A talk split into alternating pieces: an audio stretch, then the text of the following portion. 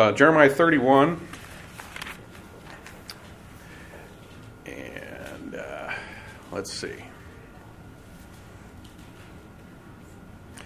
Starting at verse 31. And we'll go to verse 34. Jeremiah 31, 31. Easy to remember, of course. Uh, providentially, we have uh, uh, a quick reference in our heads to the new covenant in the, as it's discussed in the Old Testament by uh, remembering Jeremiah 31, 31. Behold, the days are coming, declares the Lord, when I will make a new covenant with the house of Israel and the house of Judah. Not like the covenant that I made with their fathers on the day when I took them by the hand to bring them out of the land of Egypt, my covenant that they broke, though I was their husband, declares the Lord. But this is the covenant that I will make with the house of Israel after those days, declares the Lord. I will put my law within them, and I will write it on their hearts, and I will be their God, and they shall be my people. And no longer shall each one teach his neighbor and each his brother, saying, Know the Lord, for they shall all know me from the least of them to the greatest, declares the Lord. For I will forgive their iniquity, and I will remember their sin no more. Now let's pray. Most gracious Heavenly Father, we thank you for your word. We thank you for uh, this passage and this prophet. We ask you, Lord, to please help us uh, by your Spirit to better understand uh, the new covenant that you have made, uh, to understand its nature, and to understand how it applies both to Old Testament saints and to us. And we pray these things in Christ's name. Amen. Okay, so uh, I will be doing a little bit of reading today. Uh, ask questions anytime you have them, but uh, the notes that I prepared have a good deal of uh, my reading. So bear with me. Uh, while the prophet Jeremiah discussed the then coming new covenant in terms of its being made between Yahweh, the Lord, and, quote, the house of Israel and the house of Judah in chapter 131 of, his, of this book. Jeremiah then goes on to describe the divine promises connected with the new covenant in this manner in verses 33 to 34. I will put my laws within them, and I will write them, write it on their hearts, for I will forgive their iniquity, and I will remember their sin no more. Although the prophet predicts that this new covenant will be with the houses of Israel and Judah, we are told by our Lord and by the apostles that this new covenant is oriented primarily toward believing Gentiles. For instance, the apostle Paul, who identifies himself at Romans 11:13 as the apostle to the Gentiles. Paul also describes himself at 2 Corinthians 3 verse 6 as a minister of the new covenant. The new covenant of Jeremiah appears to have reference to the houses of Israel and Judah, but in actuality, as it works out in time, has reference in the main, uh, as far as numbers go, to Gentiles.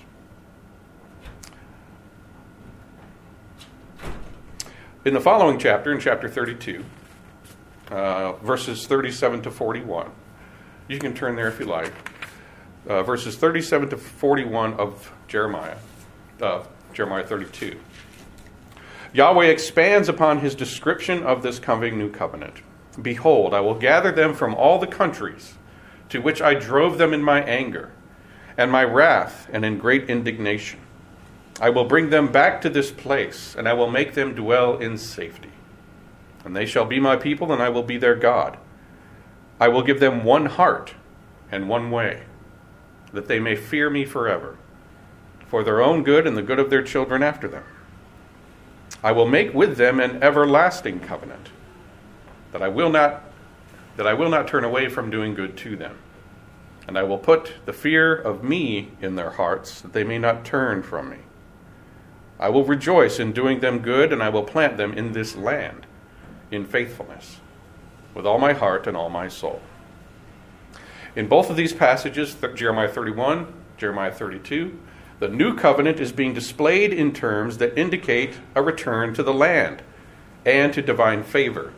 And that this shall be accompanied by spiritual regeneration, all this heart language, and Yahweh's forgiveness of their iniquities.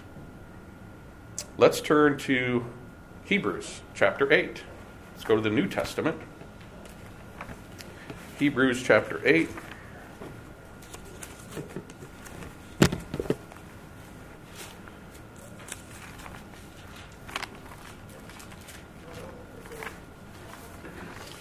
And we'll start at verse uh, 6. So Hebrews 8, verse 6.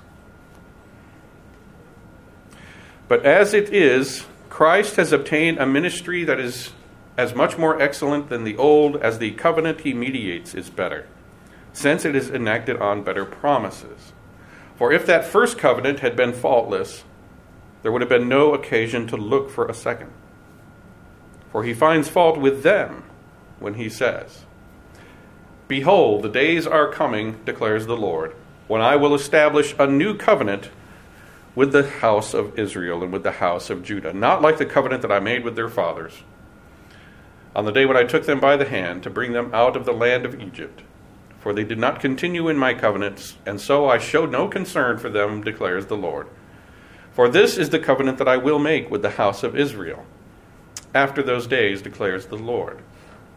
I will put my laws into their minds and write them on their hearts, and I will be their God, and they shall be my people. And they shall not teach each one his neighbor and each one his brother, saying, Know the Lord, for they shall all know me, from the greatest of them to the uh, least of them to the greatest, for I will be merciful toward their iniquities, and I will remember their sins no more. In speaking of a new covenant, he makes the first obsolete. And what is becoming obsolete and growing old is ready to vanish away. Okay, so it was good to start at verse 6 of this passage because we can see here that it's believers in Jesus Christ for whom this new covenant that he's this is a quote from Jeremiah 31 uh, we started with Jeremiah 31. Glad you made it here safely. Glad I made it here safely. Um, where Jeremiah talks about the coming new covenant. And then we are here now in the New Testament where that same passage is quoted from Jeremiah, discuss the new covenant um, and applying it to Christians. And so, as a reminder for everybody, the point being that in the Old Testament, it's discussed, the new coming new covenant is discussed as being uh, pertinent, pertinent to the houses of Israel and Judah. And here we see Christians, members of the church, albeit Hebrews, members of the church, believers in Jesus Christ. The writer of the epistle to the Hebrews, Christians, is saying that the new covenant applies to them. So that's the point we'll be focusing on here uh, for today's lesson the relevance of the new covenant, its meaning, who, to whom it applies. All right.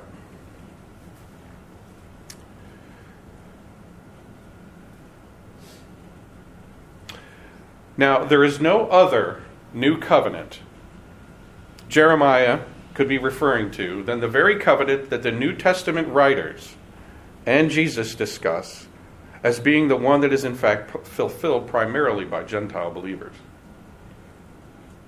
Therefore, when the prophets looked forward, they saw the new covenant, the coming new covenant, as being with Israel, and foresaw their return to the land and to favor as something that, physical and very literal. Yet in the New Testament, we learn that in the covenant in Christ's blood, there was involved a spiritual and not a national or ethnic Israel. That is a spiritual fulfillment of these promises, or a literal fulfillment of those promises of an unexpected kind. And it would not involve, not be focused upon a national or ethnic Israel.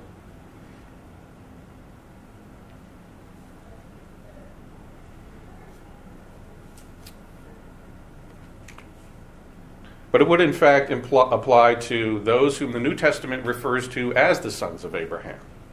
To whom does the New Testament apply this term? Sons of Abraham. But Christians, believers in the Lord Jesus Christ.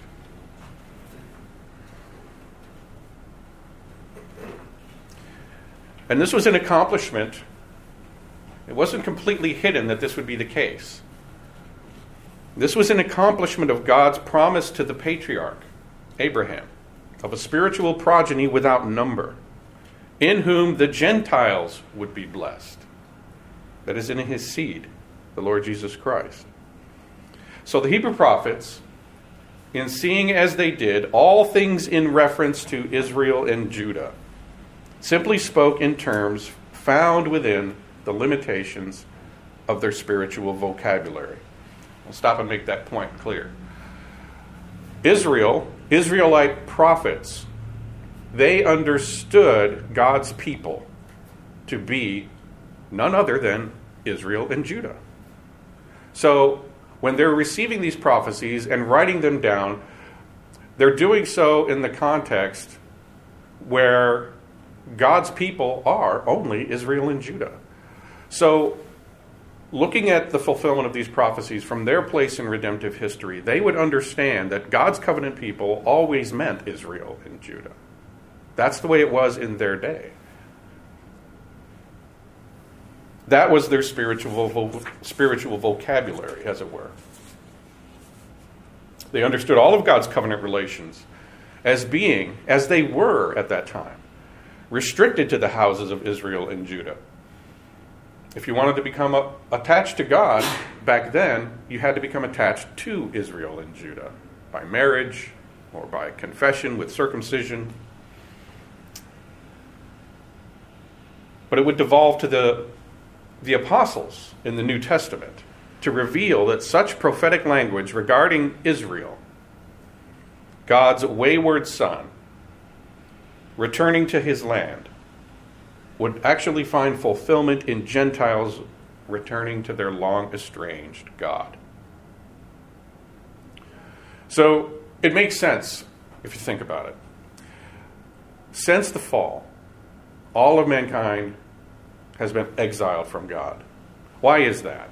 Why, why would people, why would God exile fallen humanity and cast them out of the garden. You'll remember the cherubim with the flaming sword guarding the path back to God, preventing people from approaching Him.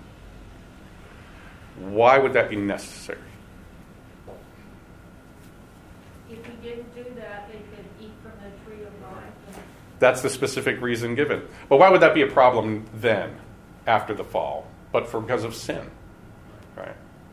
Sin creates an estrangement between God and his image. And so God cast them out of the garden. That's why he didn't want them to partake of the. But that's what the reason given in the text why he doesn't want them to return. But the underlying reason is their sinfulness. Our sinfulness is the reason for our estrangement for, for, from God. And that's why we need a mediator, right? That's why we need Christ to come into this world, act the role as a mediator between an estranged, I mean, a mediator implies mediation. Mediation implies estrangement. Right? You have a problem that needs to be resolved between two parties. And a mediator comes in. Steve does mediation. He's an attorney. He does mediation. These parties are not in agreement about things. They, are, they have differences. So they call in a mediator to mediate between these two hostile parties, come to an agreement, a meeting of the minds. It's an analogy, but you get the idea. Um, so humanity's all humanity as a whole has been estranged from God. When it first happened, that meant everybody. Now God entered into a covenant, as our confession says, a second covenant, and he called one line of this larger human family, one family, uh, to be his people. And over the years, that came to be known as Judah and Israel. But if you think about the way the prophets are talking about in their time, God entering into a new covenant one day, whereby he will show favor again upon Israel and Judah. Because at that time they were estranged from God as well. He would enter into um, he would receive them back to himself again, bring them back to himself there in the land. You can see how Jewish prophets at that time, seeing as they did, all, thing, all relations with God being between himself and his covenant people, Israel and Judah. Using those kinds of terms, Israel and Judah. When in fact, we would learn much later, with the coming of Christ, the arrival in him of the new covenant. Christ holds up the chalice and he says, the cup, and he says, This cup is the new covenant in my blood. New covenant in my blood. It makes sense that when, when in fact this estrangement, like Judah and Israel were exiled from God because of their sin later on, after the fall, after God had made them his covenant people, they too sinned and were exiled. So the prophets looked forward to a coming day when that exile would end. But what was re- actually in view was the return of all humanity, all the Gentiles, who, who were also estranged from God. It's just that there were these labels, Israel and Judah, being the spiritual vocabulary of the prophets, was the way they understood it. There's evidence in the Old Testament that God is bringing all the Gentiles into his blessings again through Abraham's seed, who we know is Christ. Okay, keep that in mind. How does that work? The prophets are looking forward and saying Israel's going to come into Israel and Judah are going to come into God's favor again and come back to him in the land. As it works out in time, the new covenant brings back all of whether you're Jew or Gentile, estranged from God. He calls himself a people, Jew or Gentile, back to himself. That's the reality of the new covenant. That God is calling an estranged, the estranged Jew and the estranged Gentile back to himself in Christ. That's the reality that we know from our New Testament. That's why most of us are in this room worshiping the God of Abraham, Isaac, and Jacob this morning. Keep that in mind that that's the reality. We have to deal with these expressions Israel and Judah. That's what separates dispensationalists from non dispensationalists as they wrestle with Jeremiah 31 31. Why do they use these terms, Israel and Judah? What does that mean? That's where we differ from dispensationalists. They're saying it means literal ethnic Israel. They will one day come back to the actual land, and thus coming back to God and coming back into his favor.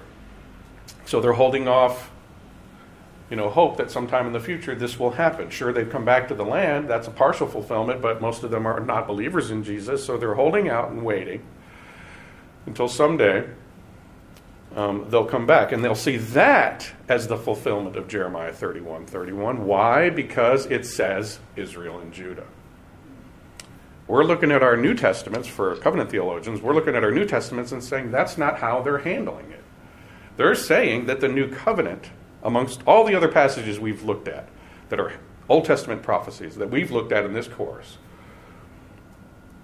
that are handled in the New Testament by the prophets, applying them to the church. Now we come to the point where we're discussing the new covenant, and I think here we have a very strong argument against our dispensationalist brothers and sisters that when the Old Testament prophecies talk about Israel and Judah and returning to God's favor and blessing, it's fulfilled in Christ and those attached to him. That's what we're talking about today. How does this discussion in New and Old Testament of the new covenant play into the theme of this entire class. The theme of this class was the prophets talk about returning to God's favor and blessing for Israel and Judah. The New Testament interprets and applies those promises and prophecies to the church, to Christ and his church. That's what we believe is going on in the Bible. Dispensationalists say something different. We've, we've talked about that many times. All right, let's see where I've left off here.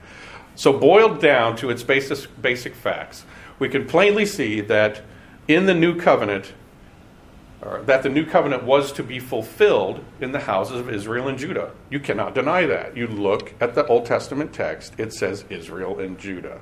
All right? We saw that. That's the first fact.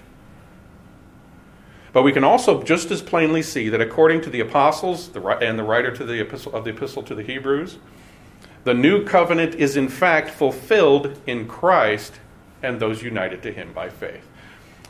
Was it just a batch of Hebrews by, by birth that this epistle, the epistle to the Hebrews, was written? Was it just written to a synagogue somewhere? Or was it written to believers in Jesus?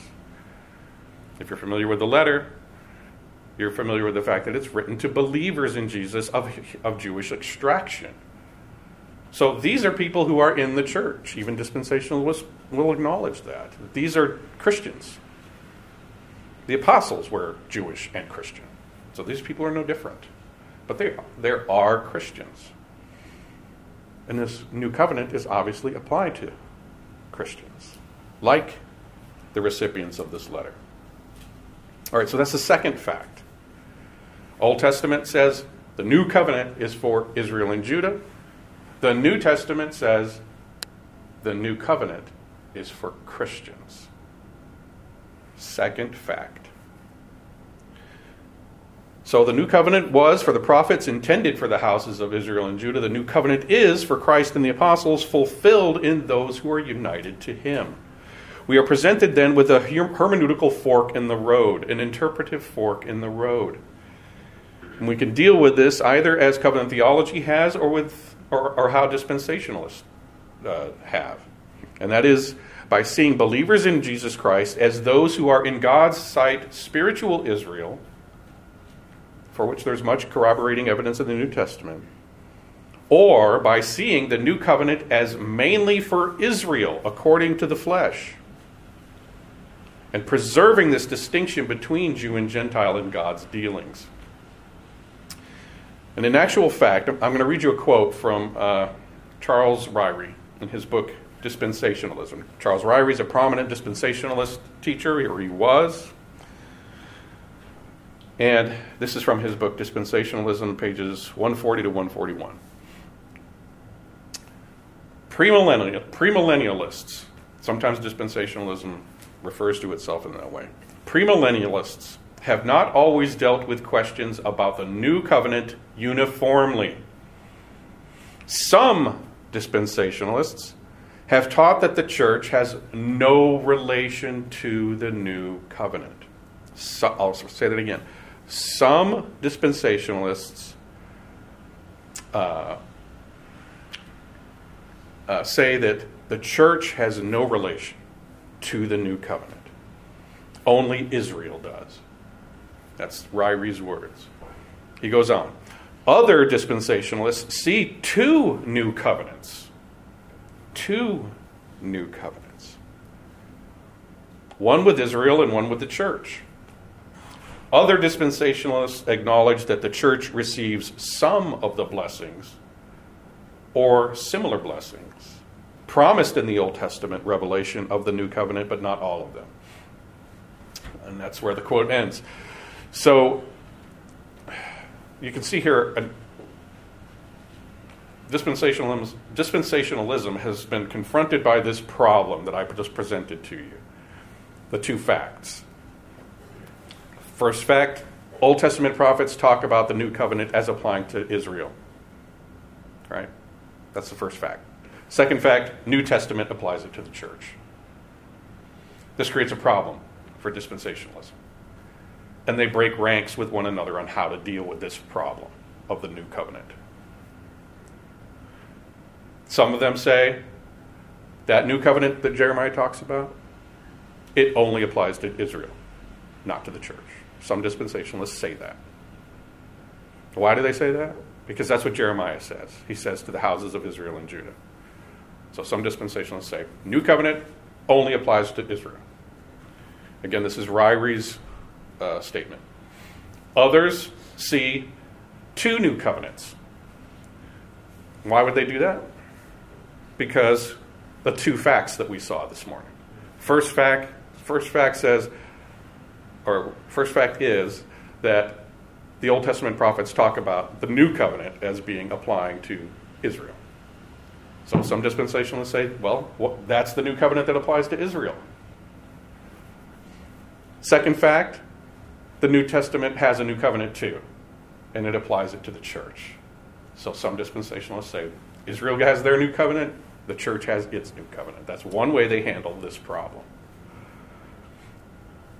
Then there's a third group of dispensationalists that say, well, there's only one new covenant, and when the New Testament applies it to the church, they're just applying some of its blessings to the church. Other blessings are still distinct for Israel alone. So you see, this has created such a problem for dispensationalism the fact that the new covenant is applied to the church in the New Testament. Such a problem for them that they've broken ranks with one another. They're handling the problem differently, they're not unified. This is according to Charles Ryrie, one of the main American expositors or purveyors of dispensationalism while he was still alive. Before we go on, are there any comments or questions while I sip some coffee? Yes. I mean, we think that in the Old Testament that they thought the prophecy was just for Israel and Judah, but I wonder if that's exactly true because Jer- Jeremiah was prophesying at the end of Judah. You know, Israel had already a hundred years prior been uh, exiled into Assyria and assimilated, and then Assyria was taken over by that. So like they had like double assimilation. I, I don't know. I mean, I'm, I don't know Bible history that well, but did they? You know, Judah when they were finally taken to Babylon, they, they still kind of, re, the remnant kind of remained distinct, even among, you know, the Babylonians. But I don't know that we have any history of the tribes of Israel being anything distinct. So if I was an Old Testament person hearing this prophecy, I'd be like, there is no tribe, northern tribes of Israel. Yes, that's an important so point. How do you fulfill this yes. other than something miraculous that I can't imagine that? Okay, so uh, what Barth is saying is that in Israel, you had the house of Israel and the house of Judah. You remember the kingdom was broken up into two parts. After, uh, after uh, Solomon died, the kingdom was divided. Okay, Rehoboam and Jeroboam, you remember the stories from the Kings and Chronicles books in the Bible. So you had your southern kingdom, which was Judah, your northern kingdom. The northern kingdom set up their own uh, place to worship up there. They didn't come to Jerusalem anymore. That was in Judah, so they were at war half the time. So um, they weren't coming down there to worship anymore. They set up their own temple up there in Samaria and stuff and did their own thing, and then they fell away to idolatry first. So God gave them over to exile first. The Assyrians, he had the Assyrians come down, it's all in the Bible and in uh, other ancient Near Eastern literature about this stuff, the kings of Assyria came down and took Israel, the northern kingdom, away into captivity. The northern ten tribes. That's who's ever heard of the expression, the lost ten tribes of Israel? You may have heard that expression. For all intents and purposes, those Israelites have disappeared to history.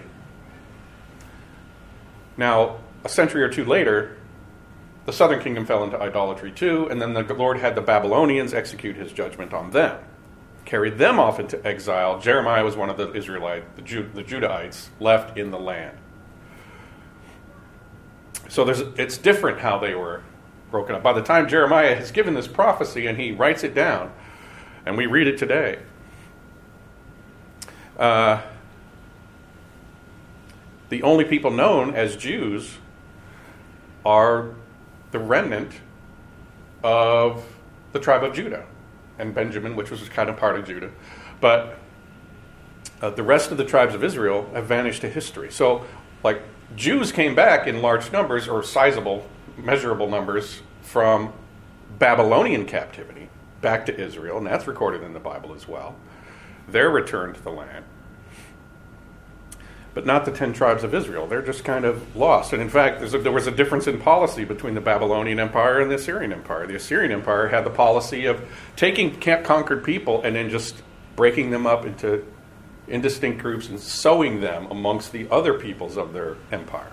So they would lose their identity and not band together that much more efficiently against their overlords. That was Assyrian imperial policy. And it works itself out in such a way, well, it makes you ask, you know, and the people in, jo- even in Jeremiah's day and generations thereafter, what's he talking about? These, the, the ten tribes of Israel of the northern kingdom have been lost. They're gone.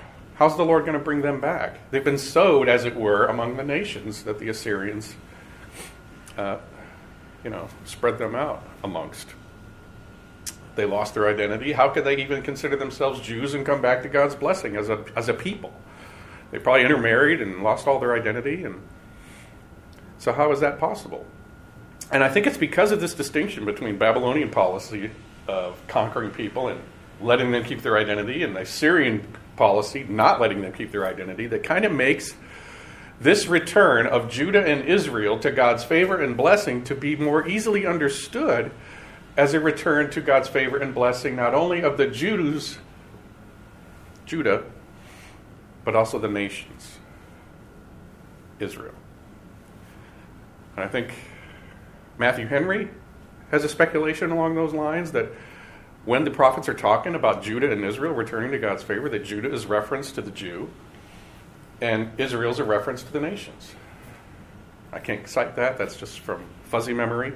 But I remember talking about it to somebody else in the OPC, uh, at that time, another budding minister of the OPC um, at an MTI class. And he said, You know, I was thinking about this one day, and I said, Hey, Matthew Henry says that. And we talked about that for five minutes. And um, but it's something to consider. You see the idea that Judah kept its identity as Jews. They're going to return to God's favor someday, according to Jeremiah. Israel was sowed among the nations because of Assyrian captivity.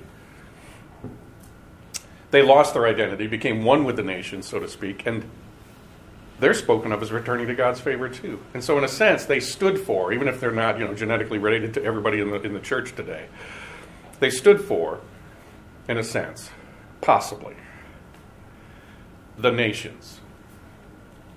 Uh, when God's promising Israel and Judah, Judah will return to him from exile. Yes? Uh, interesting along the comments that you're making.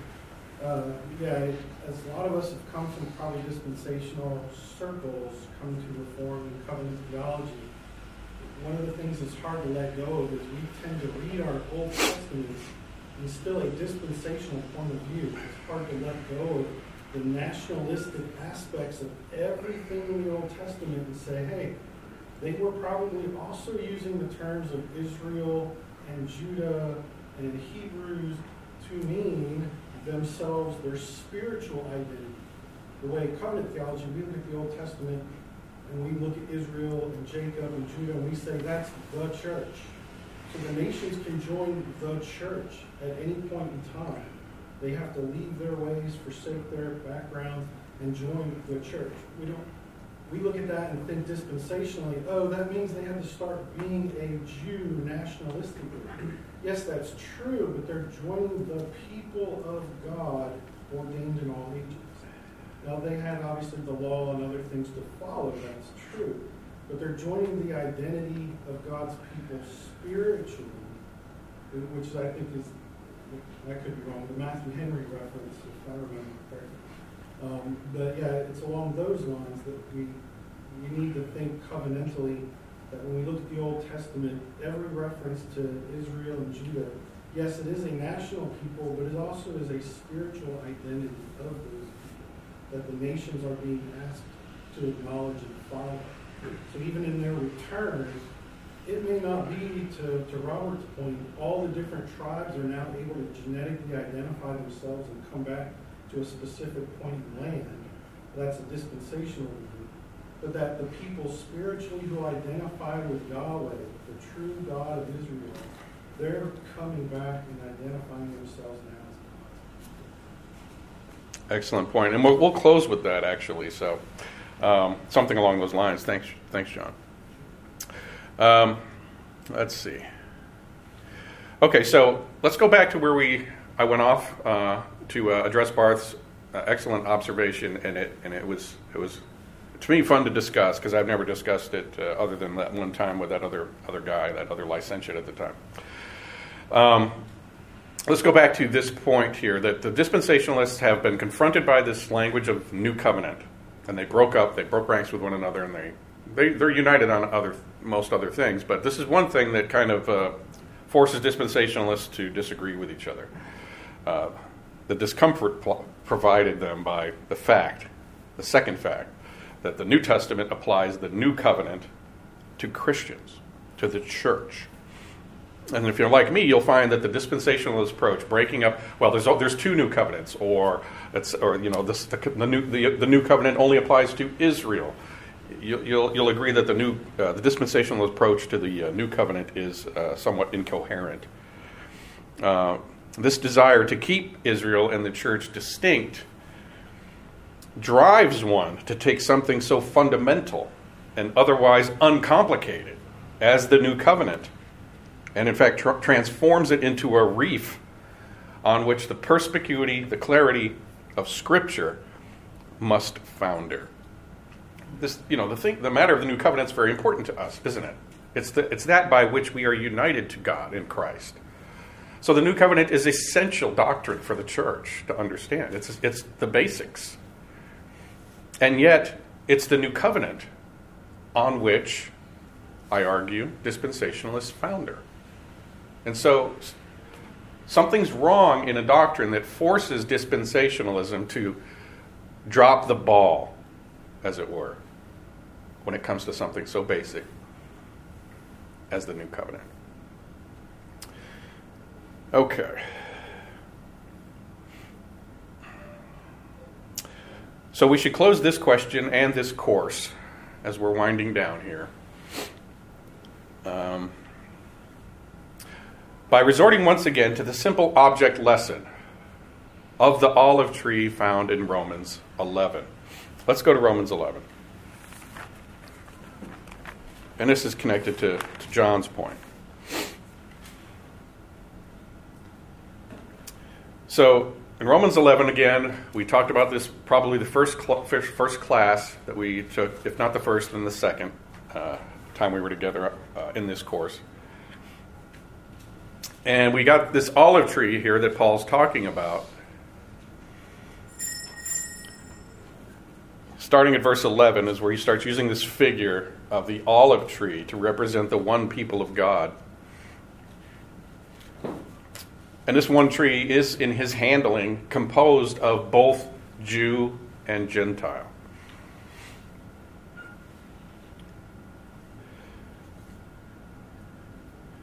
So, to circle back, keeping this in keeping this uh, figure, Paul's figure in mind. Why does the Old Testament say that the new covenant has reference to the houses of Israel and Judah, and the New Testament seems so plainly to apply the new covenant to the church?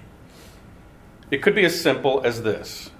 The terms Israel and Judah are to be understood as the ancient labels for God's for God's covenant people. The only labels with which the prophets were then familiar when describing the covenant people of God, as these were the only covenant people of God at the time.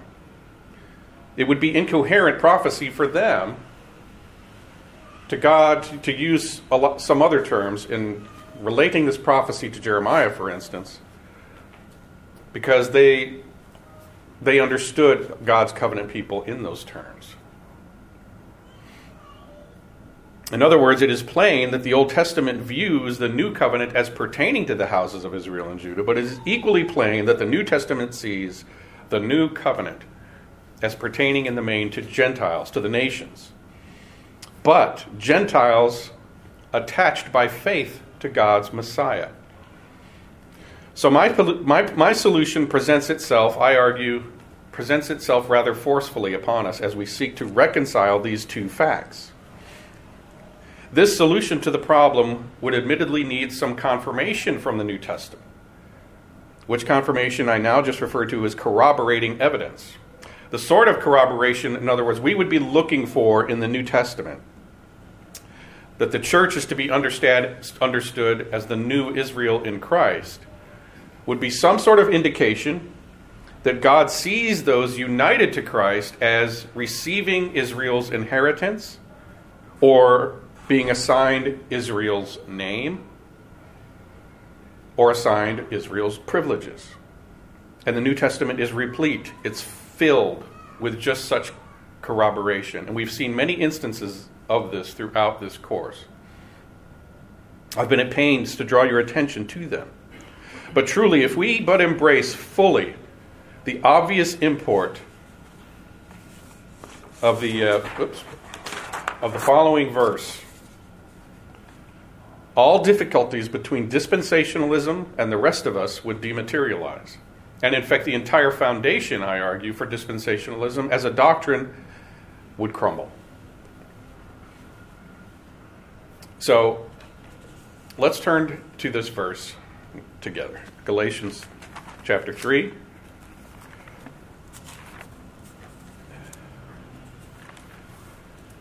We didn't have time really to read that passage again in Romans 11, but I hope you remembered it.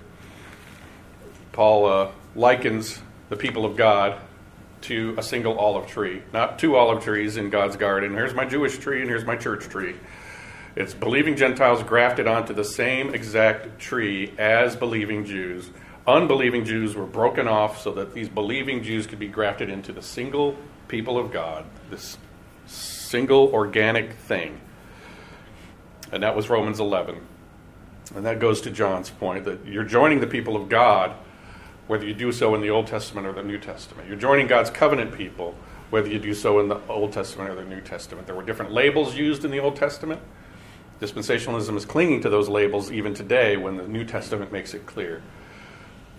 As I hope this course is displayed, um, that the two are one, in that they are united to Christ by the Spirit. So let's look at the this verse that I am arguing now that if we would just, as a church, dispensationalist or non dispensationalist, covenant theologian or non covenant theologian, if we would all just uh, look at this verse, understand what it's saying, it's very simple, and actually believe it, then there would be no more dispensationalist conflict with covenant theology. We'd be unified on this point. And in fact, I'm arguing, of course, that we would all be covenant theologians to be, to be truthful. Galatians 3:29. And if you are of Christ, if you are Christ's, then you are Abraham's offspring, heirs according to promise. Meditate on that verse. Remember that verse whenever you're tempted to think of a distinction between the church and Israel, because the church is told that if you are of Christ, then you are Abraham's offspring. Heirs according to promise. Promise is given in the Old Testament to Abraham regarding him and his seed revisit this passage, understand that the seed is Christ, and yet we are the seed too if we're united to Him. If you are of Christ, you are Abraham's offspring. Believe it, and the argument is over. Yes, Jim. I was in a dispensational science class with my dispensational friends in Nelson's and their church. And the class was studying this passage, and we read it, and the teacher asked, "What does that mean to you?" And I got picked so I read that. I'm no great theologian, and I didn't give it any great thought. I read that, and I says, what does it say? It says, I'm a Jew. And my dispensational friend took great offense. We ruined our, our fellowship for that day. He, he, he wouldn't discuss it, but he didn't believe it. And, that's the that's the that's the, the root issue between us and dispensationalists. When they look at that verse, I say they don't believe what it says. They're not willing to apply the plain and simple truth given to the church in that verse. Of course, there was so much more that we visited over the last, I don't know how many lessons, but just that verse. And Jim has experienced this himself. When he was in a dispensationalist church, they discussed that verse. He said, I believe what it says. I'm a Jew if I am attached to Christ. If I am of Christ, I am a child of Abraham. Dispensationalist says, No, you're not. And that's the problem. So let's close with that. Let's close with prayer.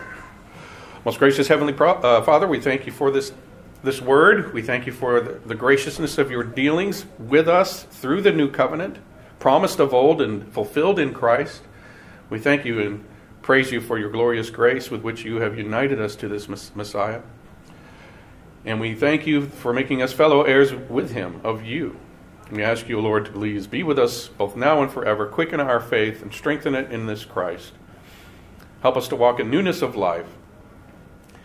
Help us to seek your glory all of our days, and help us to do so now this morning as we begin to worship you in him. It is in his name that we also pray. Amen.